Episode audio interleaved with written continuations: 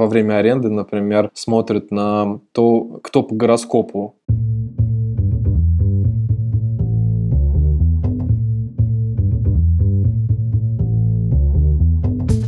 Привет, я Юра Геев, и это 79-й выпуск подкаста Make Sense. Вместе с гостями подкаста мы говорим о том, что играет важную роль при создании и развитии продуктов. Люди, идеи, деньги, инструменты и практики. И сегодня мой собеседник Дмитрий Григорьев. Мы поговорим про разницу между классифайдами и маркетплейсами. Обсудим ключевые метрики и вектор развития классифайдов. Поговорим про рынок живой недвижимости в России и обсудим, когда же все-таки съем квартиры станет не таким нервным процессом. И еще обсудим особенности подхода к интервьюированию B2B клиентов. И прежде чем мы начнем, мы сделали специальный канал в Telegram, где можно получать уведомления о новых эпизодах прямо в мессенджере. Подписывайтесь, чтобы не пропускать, а еще мы будем публиковать там бонусные материалы. Ищите канал. MS Подкаст. Ссылка в описании. Подкаст выходит при поддержке Product Sense, конференции о менеджменте продуктов. Следующая конференция пройдет 13-14 апреля 2020 года в Москве. Дима, привет. Привет, Юра. Расскажи немного про себя, пожалуйста. Я в бизнесе классифайдов маркетплейсов достаточно давно, наверное, уже около 10 лет. Последние 5 лет я занимаюсь недвижимостью. Сейчас занимаю роль CPO в крупнейшем классифайде недвижимости в России Sunroom. До этого я долгое время занимался биржей удаленной работы. FL.ru – это один из лидеров э, рынка удаленной работы в России. Вот поэтому про классифайды и маркетплейсы знаю достаточно много. И это хорошо. Давай сразу разберемся, в чем разница между классифайдами и маркетплейсами. Ну, это на самом деле самый такой забавный момент, потому что сейчас эта разница, на мой взгляд, достаточно сильно размылась. Классифайды — это устаревшее понятие, да, которое достаточно давно появилось в мире, и изначально Classified, по сути, означало какой-то классифицированный, кластеризированный список, упорядоченный список каких-либо предложений. И первые классифайды, в общем-то, это были различные газеты в таком самом, наверное, простом виде. Сейчас большинство классифайдов абсолютно прямым текстом называют себя маркетплейсами и скорее даже чаще называют себя маркетплейсом, нежели классифайдом, потому что все уже давно ушли вот от этого списка по категориям и закрывают гораздо больше потребностей пользователей, нежели раньше. Плюс для любого классифайда, сейчас все-таки маркетплейса, одинаково важны все стороны маркетплейса. Без этого он не может существовать. Так, давай тогда еще раз проговорю. В общем, Classified — это исторически такая штука, где люди просто размещают какие-то объявления и, возможно, делают это за деньги. На этом, собственно, и строится, строился бизнес классифайдов. Да, в целом отношения площадки на этом с пользователем заканчивались.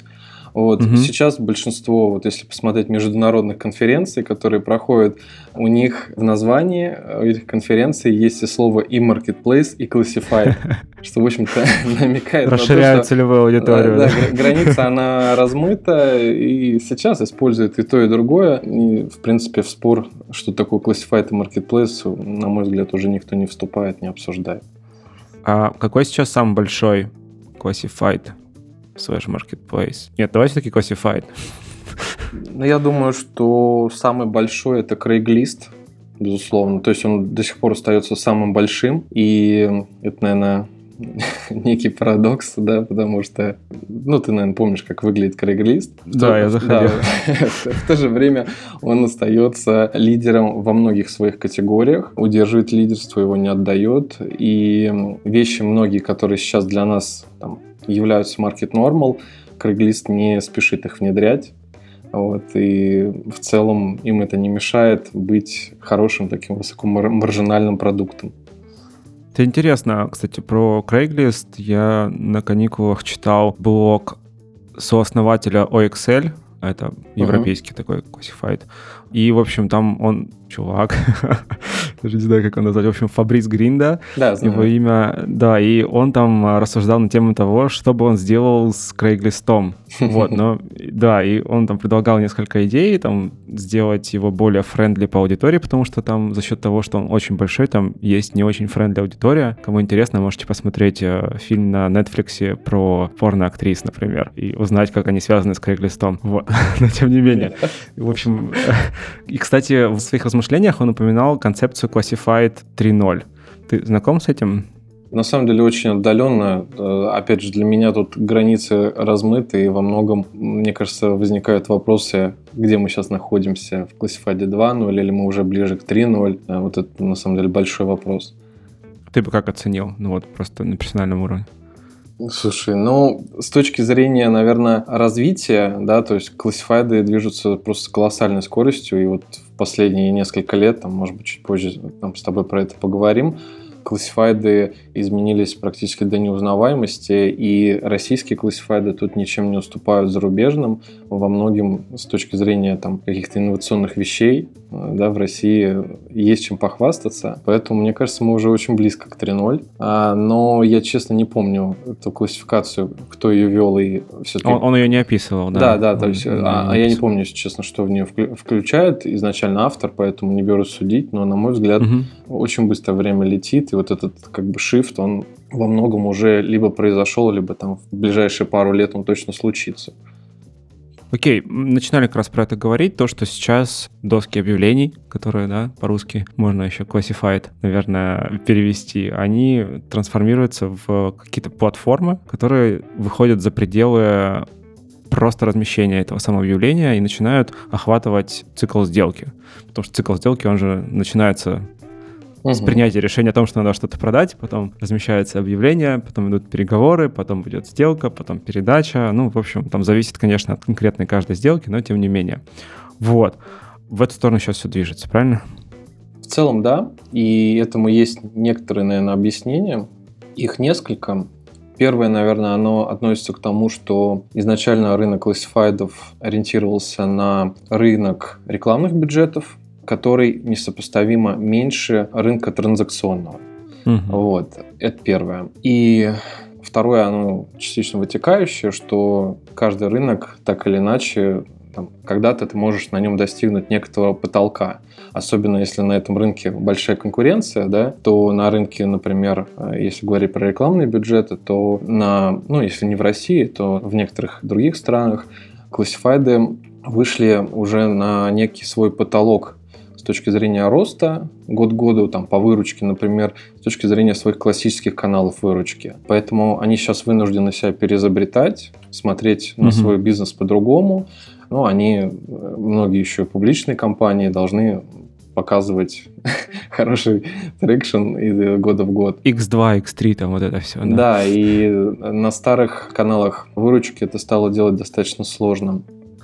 Вторая причина, она немножко лежит, наверное, в другой парадигме. Она больше про то, что ты как classified, естественно, борешься за внимание своего пользователя с другими классифайдами. И вот эта конкуренция приводит к тому, что ты стараешься, безусловно, этого пользователя к себе привязать на различных этапах пути. Поэтому в принципе, никому не выгодно закрывать только этап выбора. Все так или иначе хотят помогать пользователю на различных этапах. И когда он только думает о том, как ему выбрать, например, машину и выбирает ее, и о том, когда он ее выбрал, чтобы максимально улучшить его experience, когда он поехал, например, ее посмотреть, а лучше, может быть, ему не надо ездить ее смотреть, да, может быть, он может как-то с помощью э, различных VR-туров эту машинку посмотреть удаленно, вот, и уже непосредственно, когда произошла сделка, уже эту саму сделку провести, например, совершенно в каком-то новом формате, а не как это происходило раньше а на стоянке перед торговым центром.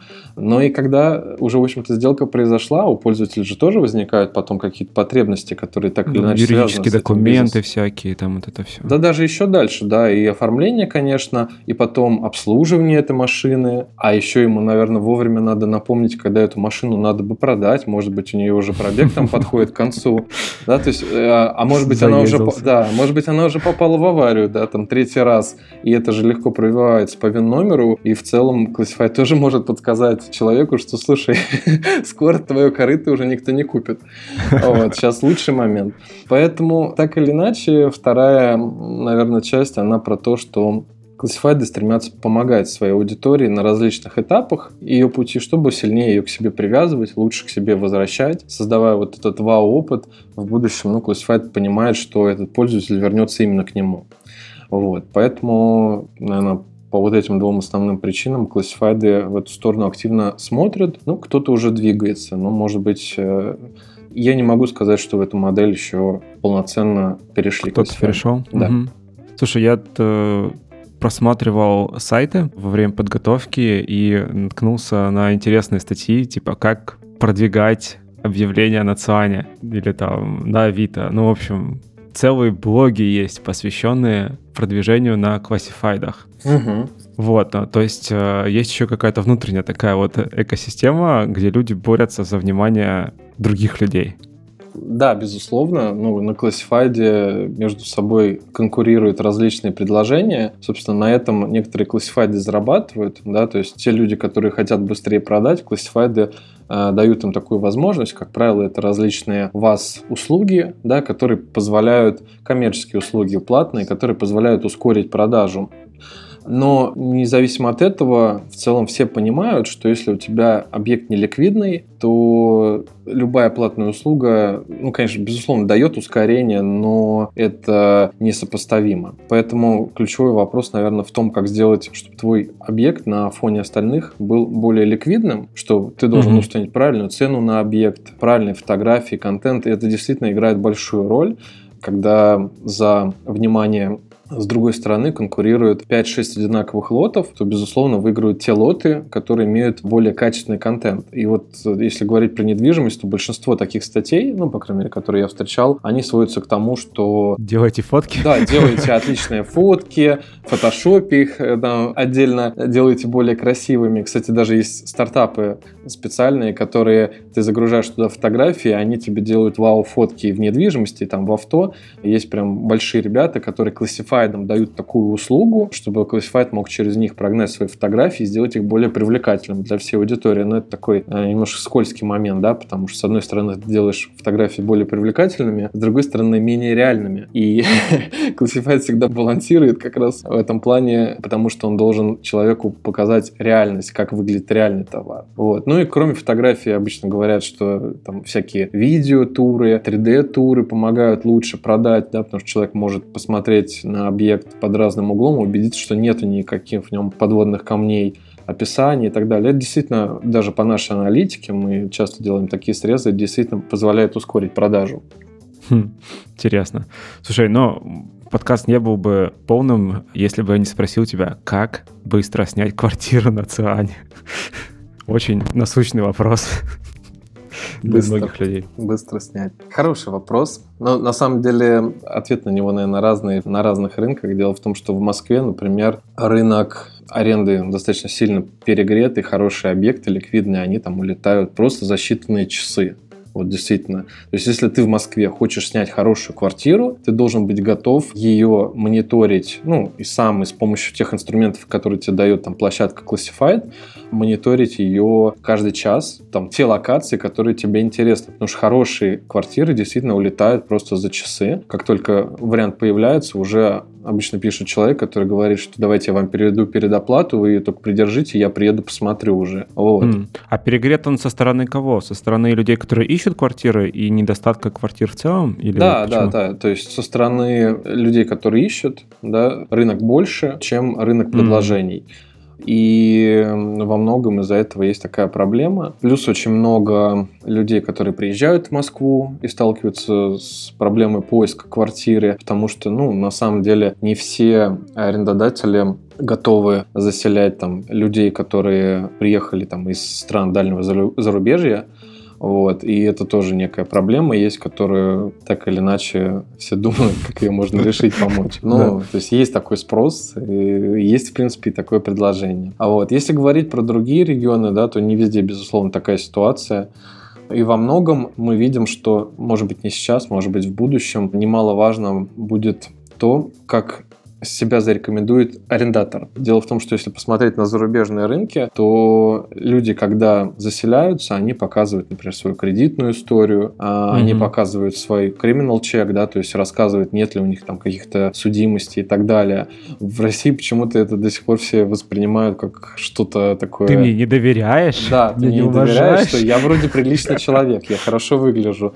Но в целом сейчас уже так или иначе многие арендодатели, они спрашивают, а где ты работаешь, даже бывает просят да. показать какое-то доказательство, справку с работы, да, что ты там действительно работаешь. И сейчас так или иначе, вот как раз, когда мы говорим про то, куда двигаются классифайды, уже появляются инструменты, которые тебе позволяют этого человека проверить, да, то есть убедиться в том, что у него нет судимостей и его кредитная там задолженность у него отсутствует. Ну, опять же, там нету хорошего и плохого, то есть система тебе может подсказать, что есть, может быть, небольшие риски, но они там несущественные. Вот. И Слушай, дальше... это какой-то social score, как вот э, в Китае там собираются следить за людьми, все уже последние года два, по-моему, где-то даже включили в каком-то городе, и вести учет э, там действий, отнимать, прибавлять баллы, это что-то типа такого, походу. Ну, слушай, в Китае на самом деле на эту тему заморочено гораздо больше, кроме таких вот базовых вещей, на самом деле, базовых для рынка недвижимости. Почему базовых? Потому что вообще в целом э, рынок недвижимости движется в сторону больше прозрачности. Все mm-hmm. хотят более прозрачных отношений, потому что людям не нравится проверять свою квартиру, людям не нравится проверять арендаторов, например, которые там живут. Целом всем хочется друг другу доверять, и все хотят какие-то более простые способы убедиться да, в том, что мы можем с тобой заключить сделку. И вот если говорить про китайский рынок, то там во время аренды, например, смотрят на то, кто по гороскопу человек, который будет О, я слышал, в это, да, да, да. Это тоже очень крутая история. Действительно, если зайти на некоторые китайские классифайды по аренде, то можно увидеть, там вот есть, например, совместная аренда, да, когда арендуют, например, квартиру несколько студентов, и там всегда один студент указывает, какого он там знака зодиака, и кто ему подходит по знаку зодиака, Боже сожители. Мой, Вот. Я когда это первый раз увидел, мне, конечно, это было немножко странным, но вот когда чуть больше стал разбираться в особенностях, я понял, что ну, для Китая это вот... Ну, это культурная нормал, штука, да, да. они... Да. Окей, слушай, круто. Ну, вообще, мне к Циану в этом плане отношение очень хорошее. Последние две квартиры я как раз на Циане нашел. Про мониторинг подтверждаю. Нужно подписаться на пуши в мобильном приложении и обновлять почаще. Вот. Да. Когда готовился, еще смотрел выступление Максима Мельникова, вашего SEO. Он на форуме на каком-то государственном выступал, там даже Греф сидел, я удивился. А, да, ну, в общем, хорошая компания была. Да, да, да, вообще. И Максим как раз попросили рассказать, а что вообще происходит на рынке вот как раз аренды, на рынке недвижимости, которая для людей. Вот, и он начал рассказывать про то, что сейчас что тогда, в сентябре уже, так понимаю, было запущено в тестирование. Это история про прозрачность в том числе, которую ты начинал сейчас трогать, там про ННМ, про самозанятых, ну и вообще видение того, как это должно в будущем работать. То есть, по сути, как классифайды трансформируются в маркетплейсы, которые сопровождают э, людей на всем угу. их квесте по нахождению и по аренде жилья. Вот можешь про это рассказать? Угу. Вообще интересно. И желательно потом еще горизонт обозначить, когда это может произойти. Да. Ну, на самом деле, то, что рассказывал Максим, это уже то, что мы вывели, так сказать, пилот в паблик, да, то есть мы обычно не делимся теми вещами, которые мы пока тестируем, которые мы не хотим, чтобы кто-то про них знал э, в общественности и так далее. Но вот эту вещь Максим рассказывал по той причине, что мы для себя этот пилот там признали успешными, вот, и его уже анонсировали официально. Угу. Тут есть несколько интересных вещей, но первое это, безусловно, вот инициатива государства про самозанятых, да, про которую ты вначале сказал. Это такая облегченная форма, которая тебе позволяет заплатить быстро и просто налог за то, что ты сдаешь свою квартиру.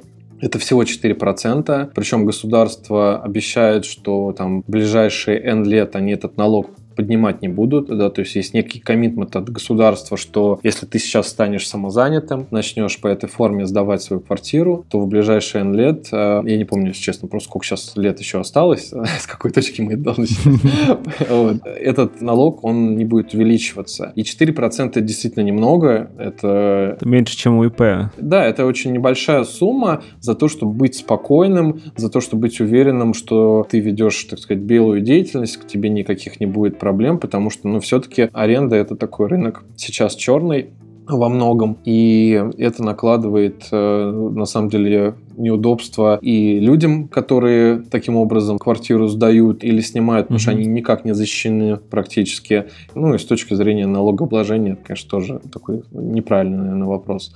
Вот, это хорошая инициатива. Сейчас ее активно раскатывают. Раскатывают и там в недвижимости, и в авто, да, то есть там Яндекс Такси активно подключает своих водителей к самозанятым, да, то есть предлагает им такую услугу. Вот. Мы с недавних пор тоже начали интегрироваться с ФНС для того, чтобы позволить нашим пользователям быстро пройти вот эту регистрацию и стать самозанятым, ну, практически одной кнопкой, да, то есть ты там нажимаешь, проходишь короткую авторизацию, там, регистрацию на стороне ФНС, вводишь там свой ННН, и все, по сути, ты зарегистрирован, и дальше там одной кнопкой ты уже можешь платить этот налог. Вот сейчас мы делаем так, чтобы ты мог через нас его заплатить и там даже не переходить на сторонние ресурсы. И мы верим точно, что эта инициатива будет набирать свою популярность. То есть ее государство государство признало успешной, и изначально она пилотилась на нескольких регионах, сейчас ее признали успешной и масштабировали на энное количество регионов, там, на самые крупные регионы России. Поэтому я уверен, что количество, наверное, обеленных квартир, да, которые сдаются официально, оно, безусловно, будет расти. А вторая часть – это вот э, то, что там Максим рассказывал, да, про то, что рынок аренды, он во многом C2C. То есть сделка происходит между C-сторонами, и в этом рынке сейчас риэлтор участвует все меньше, да, потому что ценность его, ну, на этом рынке она не очень большая, да, в продаже ценность риэлтора огромная, потому что это сделка всей твоей жизни, и ты хочешь перестраховаться, и ты ничего не понимаешь в юридической части и так далее. Даже покупателя тяжело или продавца бывает найти. Вот. А в аренде все немножко по-другому. Это рынок во многом C2C, поэтому многие классифайды стараются помочь людям между собой получить какой-то гораздо лучший experience. И вот Максим рассказывал про наш опыт. Э, мы недавно запустили пилотный проект, да, там некий помощник от САНа в аренде, который тебе позволяет быстро сдать квартиру. То есть ты как собственник приходишь к нам и говоришь, что, слушайте, ребят, я хочу сдать квартиру и не париться. И вот я там работаю, мне неудобно получать каждый день шквал звонков, договариваться и так далее, и так далее с людьми, там, общаться по квартире мы берем, по сути, за тебя эти звонки на себя. То есть мы, mm. мы принимаем эти звонки, рассказываем про квартиру. Ну, изначально мы, конечно, ее подтверждаем, что эта квартира реальная, что она существует это тоже немаловажно для тех людей, которые ищут, да, потому что ты же хочешь быть уверен, что ты звонишь по реальной квартире. Вот. А, да, есть куча объявлений, которые просто перевыкладывают фоточки чужие. Конечно. Да. Вот, поэтому, ну, сейчас так рынок устроен, но оно потихонечку сходит на нет в таком виде. Нечестные вот. агентства риэлторские, да-да-да. Э, ну, там могут быть разные люди, на самом деле, не обязательно агентства, э, вот. Как правило, бизнес риэлтора на таких вещах, он не жизнеспособен, поэтому ну, большинство риэлторов все-таки стараются выкладывать реальные объекты. И вот эти вот нереальные утки, это даже не про риэлторов, это просто заманушники, mm-hmm. да, которые таким образом делают там быстрый бизнес, быстрые деньги. Я бы их там не называл даже риэлторами. Okay. Вот. По сути, мы за тебя принимаем звонки, мы дальше оформляем там либо через колл-центр, либо э, эти пользователи могут напрямую подать тебе заявку, и ты получаешь уже в мобильном приложении анкеты от нас. То есть ты не получаешь звонки, ты получаешь уже верифицированные анкеты, где о человеке написано, где он работает, сколько у него детей, есть ли у него собака и кошка, готов ли ты, например, заселить собакой и кошкой да, к себе. Вот, это все... С двумя кошками. Да, да, с двумя кошками. Это все мы проверяем на этапе скоринга, ты получаешь просто анкеты, и дальше дальше ты как в Тиндере, ну, так, механика просто тиндеровская, ты просто можешь сказать, кто из будущих арендаторов тебе больше лайк, а, соответственно, этому арендатору уйдет сигнал, что ты готов с ним пообщаться, готов познакомиться. Дальше арендатор приезжает на сделку, и на этом этапе мы тоже тебе помогаем. Если вас все устроило, то ты можешь заключить через нас договор уже готовый, достаточно просто и быстро а не искать его где-то там в интернете, распечатывать и так далее. Ты можешь это все сейчас через площадку провести. Ты можешь воспользоваться услугой как раз скоринга. То, что вот я тебе рассказывал, это криминальная история и кредитная история. Ты просто фотографируешь паспорт арендатора с его разрешения, безусловно, он там должен угу. акцептить эту услугу. Мы тебе показываем его рейтинг, и если все ок, то вы сразу заключаете договор. Если не ок, ну, там арендатору мы объясняем, по какой причине он скоринг этот не прошел. И ну, как ты видишь на примере, это совершенно другой опыт классифайда, да, маркетплейса, нежели это было всего лишь несколько лет назад. В Европе сейчас есть похожие проекты, да, которые делают такой бизнес в России это стало появляться совсем недавно. Вот, и во многом вот эта инициатива по самозанятым, она сюда очень хорошо ложится, да, потому что когда ты заключил договор, дальше ты можешь нажать кнопочку «Все, я хочу стать самозанятым, я хочу платить налог», по этой квартире, и дальше уже тебе остается только, так сказать, расслабиться и получать удовольствие, потому что все Шей. остальное за тебя площадка сделает. Когда, когда это станет реальностью? Сейчас, Должно хотя бы. Сейчас это работает практически в полной мере, кроме полноценной интеграции с ФНС, да, потому что, ну, тут нужны некоторые еще доработки на стороне ФНС, там, на стороне налоговой. Это ФНС налоговая служба, да. Да, угу. потому что сейчас это все-таки некий отдельный шлюз. Вот, и Максим как раз на форуме рассказывал, что мы просто хотим сделать такую бесшовную интеграцию в этом плане. Во всем остальном это полностью работает. То есть мы, например, эту услугу уже запустили, и она у нас сейчас там в Москве и в Питере активно работает. И я надеюсь, что в будущем это когда-то уже станет маркет нормалом в России. Все-таки опыт аренды очень сильно поменяется. Там еще гораздо большее количество услуг ложится вложиться во всю эту историю, и страховка в том числе, и причем страховка непростая, не просто от того, что имущество там полностью обычно страхует от тотала, да, что от пожара или еще каких-то других происшествий. Мы даем страховку от того, что, например, кошки могут подрать твой диван, и ты хочешь застраховать свою мебель как собственник, да, чтобы с ней ничего не случилось. Или, например, если прорвет трубу, кто-то должен прийти эту трубу починить. Обычно арендатор обращается к собственнику и спрашивает, а кто же мне может помочь? Ну, либо сам ищет. Мы это тоже включаем в страховку. Mm-hmm. Вот. Когда, вот вопрос как раз про то, что сейчас в целом это работает. Вопрос, когда это станет скорее маркет-нормалом в России, ну, тяжело говорить. Наверное, такие вещи, я думаю, что занимают там 2-3, может быть, даже и до 5 лет, но я мало верю в 5, скорее это там до 3 лет, это уже может mm-hmm. стать неким маркет-нормалом в России в аренде. Сейчас э, рынок аренды именно, если говорить про там жилье, вот в какой мере он типа под риэлторами сейчас? Вот этими людьми, которые якобы знают, где какие квартиры, якобы должны помогать, но зачастую не всегда так делают.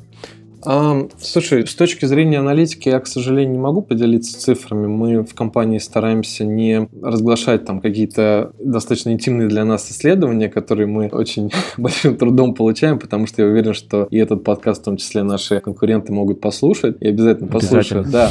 Поэтому э, я лишь могу сказать, что по общей там оценке в России риэлторы на рынке аренды присутствуют гораздо меньше, нежели на рынке купли-продажи. Вот. Ну, mm. то есть там, скорее всего, это доля 50 либо меньше процентов. Ну, там точную цифру я точно не готов назвать. Ну, естественно, okay. она отличается от региона к региону, поэтому тут тоже я не берусь сейчас говорить про всю Россию. Безусловно. И это в целом объяснимо, да, потому что сделка в аренде это быстрая сделка, вот, она проходит, бывает, не один раз в жизни человека, и ну, как сумма риска тоже относительно небольшая. Вот. А сделка в купле-продаже это все-таки, да. да, сделка всей твоей жизни, поэтому там обычно люди стараются перестраховаться, ну и во многом там нужны еще некие юридические знания, которых тебе, безусловно, обычно не хватает. Вот. Поэтому там большинство сделок проводится с риэлторами, и в ближайшие, там, я думаю, лет 10 ничего не изменится. Ценность риэлтора на этом рынке не пропадет. Ну и мы, естественно, как Classified, как и на самом деле, мне кажется, любой классифайт, смотрит на вот эту всю историю с тем, куда движутся маркетплейсы и с точки зрения своего развития, никто не хочет конкурировать со своим главным клиентом. Да? То есть, а для нас клиент – это, в общем-то, с двух сторон. Это и тот человек, который пришел искать, и тот человек, который размещает объявления, и сейчас большинство объявлений размещают, в общем-то, риэлторы агентства недвижимости. Риэлторы для нас, безусловно, очень важная часть маркетплейса, и Поэтому мы не хотим конкурировать с ними за их главную услугу. Да? То есть мы должны им помогать, мы не должны для них создавать конкурента. Вот, поэтому мы можем себе позволить на рынке аренды именно в C2C части как-то улучшить опыт пользователей, да, но если говорить про рынок там купли-продажи, то мы скорее на это смотрим по-другому, что мы должны там риэлторам создавать какие-то инструменты, которые им позволяют ус- ускорить сделку, да, то есть помочь им. А ты как раз до того, как стал CPO, ты вот на рынке вторичной недвижимости делал там инструменты, да? Вот это все? Да, я отвечал в ЦИАНе за бизнес-юнит э, вторички. Окей, мы к этому еще вернемся. Давай поговорим про метрики. Про метрики классифайдов. И уже, наверное, надо говорить слэш маркетплейсов. Слэш маркетплейсов, да. Вот кажется, что ты вот уже начал про это говорить, на самом деле есть э, вы как компания, есть клиенты, клиенты могут быть там, получается, для вас, как для компании, нескольких видов. Те же риэлторы и люди, которые хотят купить или продать. Вот какие ключевые метрики вы рассматриваете, если можно этим поделиться? И совпадают ли они с тем, что вы как компания ищете и пользователи хотят? Ну, я думаю, тут во многом ответ универсальный для нас, и для многих других классифайдов. Все хотят добро? Ну, большинство, естественно, да. То есть, если ты клиенту создаешь добро, ты им даешь понятную ценность каждой стороне, то твой бизнес растет, он чувствует себя хорошо. Как только ты начинаешь забирать больше ценности, чем ты даешь, всегда ты уже в какой-то зоне риска. Поэтому мы очень много думаем и считаем то, сколько мы даем эффективности, да, и кому, и сколько мы взамен можем забрать себе. Для нас это очень важный вопрос. Безусловно, мы на каждый сегмент смотрим по отдельности, да, то есть если говорить про людей, которые ищут, там метрики, которые базируются больше про ретеншн, да, про их вовлеченность в продукт, про engagement, про то, как они много предложений смотрят и как быстро они эти предложения находят, да, то есть там ключевые метрики поиска, как быстро человек нашел объект, вот. Ну, понятно, что есть какие-то такие метрики тщеславия, как много людей вообще позвонило с нас за вчерашний день, и сколько было успешных звонков, да, то есть, ну, такие, понятно, что такие вещи мы все равно смотрим. А если говорить про тех людей, которые размещают, то, понятное дело, это количество контента, да, то есть объем предложений на рынке. Нам важно, чтобы рынок был у нас весь максимально полный. А, вот. И мы, конечно, смотрим на срок экспозиции, то есть как быстро эти объекты с рынка уходят, как быстро они закрываются, то есть насколько быстро мы людям помогаем решить их ключевую потребность, да, то есть сдать или продать недвижимость. Угу. Вот смотри, мы в одном из предыдущих подкастов обсуждали, что обсуждали метрики, и там поднялся вопрос, что у Яндекс Еды одна из таких метрик важных, я еще не проверил эту информацию, но мне сказали time to eat, да, то есть э, время до момента, когда ты покушаешь, ну, от начала заказа. Если у вас какая-то такая высокоуровневая метрика, я не знаю, time to rent или что, что-то типа такого, на которого вы прям ориентируетесь, или time to sell, Слушай, наверное, в таком ключе сейчас нет. То есть у нас есть некоторые вещи похожие, которые мы пилотим, но я пока не сказал бы, что они для нас стали какими-то важными метриками в иерархии да, наших метрик. Поэтому я про это, наверное, пока не говорил. Глобально тут в чем проблема? Мы, мы же зачастую не знаем, когда человек продал свою недвижимость действительно или сдал. Да? То есть мы сейчас далеко не везде участвуем и сопровождаем человека до непосредственной его сделки. То есть чаще mm. всего наш путь заканчивается на звонке, и дальше мы знаем только, этот звонок был успешный, неуспешный, договорились ли люди о просмотре, ну и, и есть какой-то косвенный признак, что человек эту квартиру снял после звонка. Но с этим ли человеком он договорился? Или, может быть, кто-то другой ее, там, не знаю, его знакомый пришел эту квартиру снял или еще что-то, мы, к сожалению, не знаем. Mm. только по косвенным каким-то признакам. Вот, поэтому для нас, наверное, это не самая правильная там метрика. В общем, вам, вам еще нужно простроить эту часть э, такого customer journey. Да, безусловно, это интересно. Но я говорю, вот ключевое, что похоже, может быть, на это из того, что это некий срок экспозиции экспозиция, да, сколько объект с момента того, как он появился у нас на площадке, он провисел, э, и, его сняли вручную еще людям. потом Да, его потом, да? конечно, его потом сняли. Но обычно даже mm-hmm. если не вручную, если его там человек перестал оплачивать, то, скорее всего, это тоже mm-hmm. некий сигнал, что он уже не заинтересован эту недвижимость продать. Вот. Либо он... просто, я, я так вот в порядке рассуждений, если он там перестал оплачивать, то, возможно, он просто забыл, а где-то еще сдал. А если он снял вручную, то, типа, ну, да, мои. да, тут могут быть сценарии или-или, вот, поэтому да. это, безусловно, там одна из интересных метрик, и ее там mm правильно смотреть количественно, естественно, по всей базе в разных срезах и в разных регионах, вот, но она, наверное, не ключевая. Окей. Так, что-то еще из важного такого? Ну, с точки зрения бизнеса компании, естественно, я вряд ли тут наверное, что-то интересное расскажу. Конечно, мы хотим видеть, как мы от года в году растем по ключевым нашим бизнес-показателям. Да, там это посещаемость, да, потому что мы должны приводить новую аудиторию, которая генерит звонки. Это выручка, мы хотим быть хорошо маржинальным маркетплейсом. да. А вот, э, ну и в целом рынок там как классифайдов это достаточно такой высокомаржинальный бизнес, поэтому многим он именно по этой причине с точки зрения бизнеса интересен. Вот. Высокомаржинальный он потому что... Почему? Ну, затраты с точки зрения там на как единицу объекта, они небольшие с точки зрения mm. бизнеса.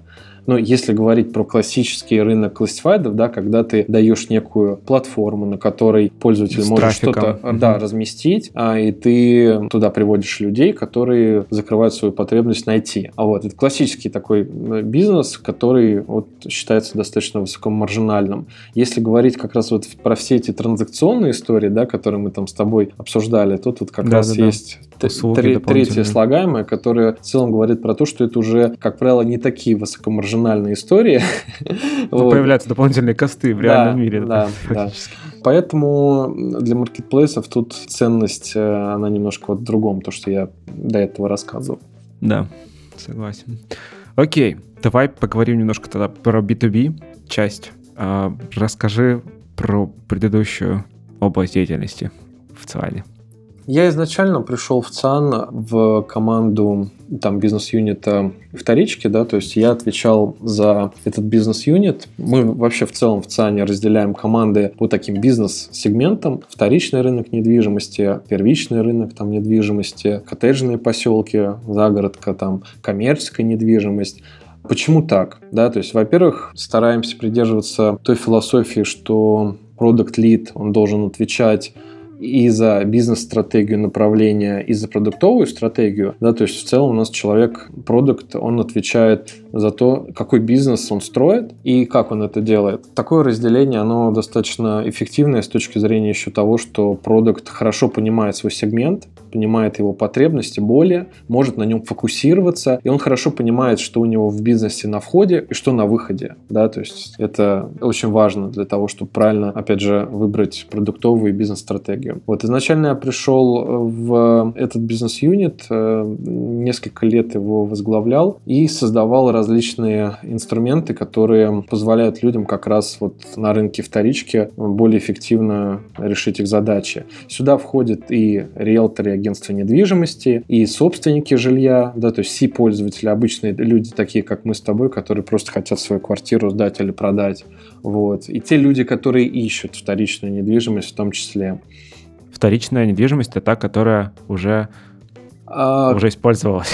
Ну да, да. То есть, грубо говоря, которую продает не застройщик, то есть есть застройщики, а, которые со, уже собственник, с, да. строят э, недвижимость новую, ее э, вводят в эксплуатацию и продают, а бывает так, что у этой недвижимости уже был собственник, и угу. он меняется на нового, да, то есть уже происходит переход права собственности с одного человека на другой. Вот, обычно это как раз это рынок вторичный. Это важно, я, я очень долго не знал, честно А, ну и надо понимать, что тут речь-то не только про квартиры, да, сюда как в бизнес входят и дома, да, там, например, частные, и земли, там, участки, дачи и так далее. То есть рынок достаточно большой, в том даже гаражи, там, машины, места, они, они также относятся к этому рынку.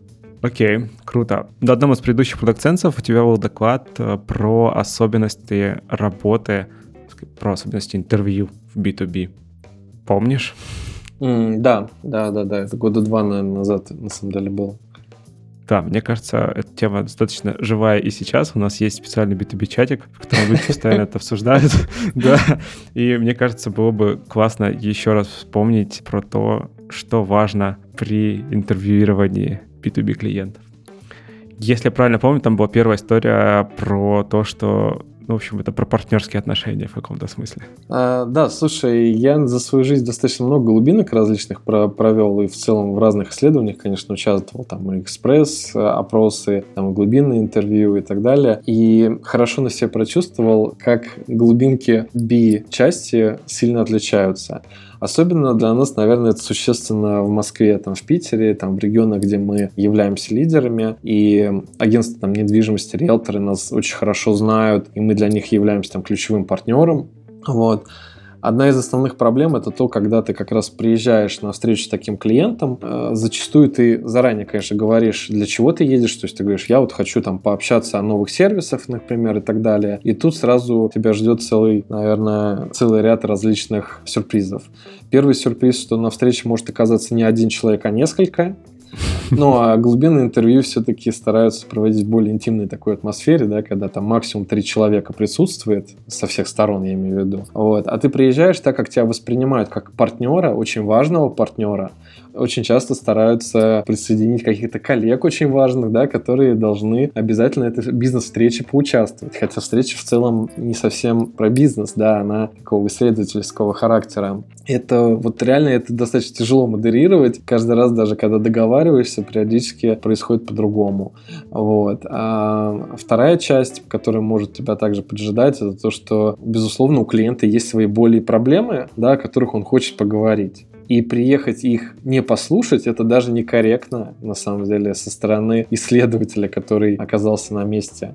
Поэтому мы обычно стараемся там первые 15-20 минут так или иначе уделить тому, чтобы выслушать человека, что у него какие там сложности взаимодействия с площадкой накопились. Это честно, это правильно, особенно за ту инвестицию времени, в которую он тебе обещает. Вот. Угу. Слушай, а вот э, давай к первому еще вернемся. А как все-таки это с этим, ну, что делать-то? А если они, ну, они все равно будут воспринимать есть, это важно?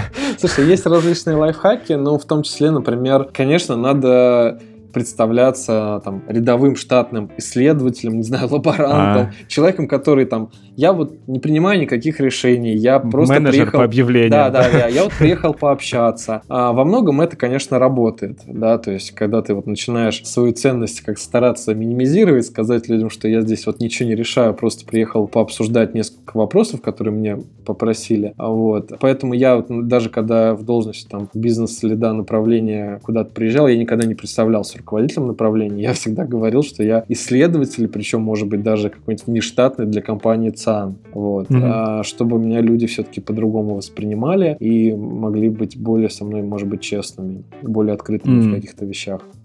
Вот. Хороший point. Ну, да.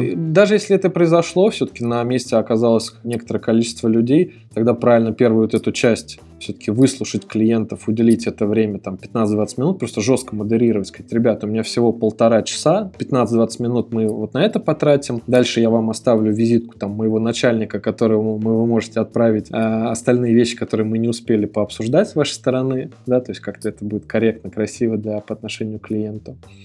Ну и в целом попросить оставить тебя наедине с тем человеком, к которому ты приехал на интервью. Это может быть и ЛПР, это может быть и сотрудник э, какого-то низкого звена в компании, да, там и так далее.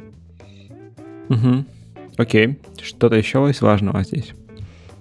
Еще из важного. Ну, э, есть еще такая достаточно интересная закономерность, что когда ты показываешь какие-то результаты, новые результаты ваших трудов, там, например, новые сервисы, и хочется от людей получить отклик, да, то есть насколько им это в целом лайк, не лайк, бывают иногда забавные ситуации. Вот показываешь какую-то новую штуку, человек сидит и говорит, блин, слушай, это реально круто, реально, это вообще бомба просто, вау, типа слов нету. А потом начинаешь копать и спрашиваешь, а у вас точно есть такая проблема? Как вы ее сейчас закрываете? Да у нас нет такой проблемы, типа мы вообще с этим не ну, работаем. Идея хорошая. Идея хорошая, И это объяснимо, потому что люди хотят к тебе быть более френдли, да, они хотят тебе сделать приятно, сказать приятные вещи, а ты хочешь услышать правду. И вот тут, конечно, бывает тяжело до этой правды докопаться. То есть тут надо э, действительно ехать и держать в голове, что тебе, возможно, потребуется немножко покопаться, да, немножко глубже, человека постараться вывести вот на эту зону, когда он будет с тобой максимально открыт,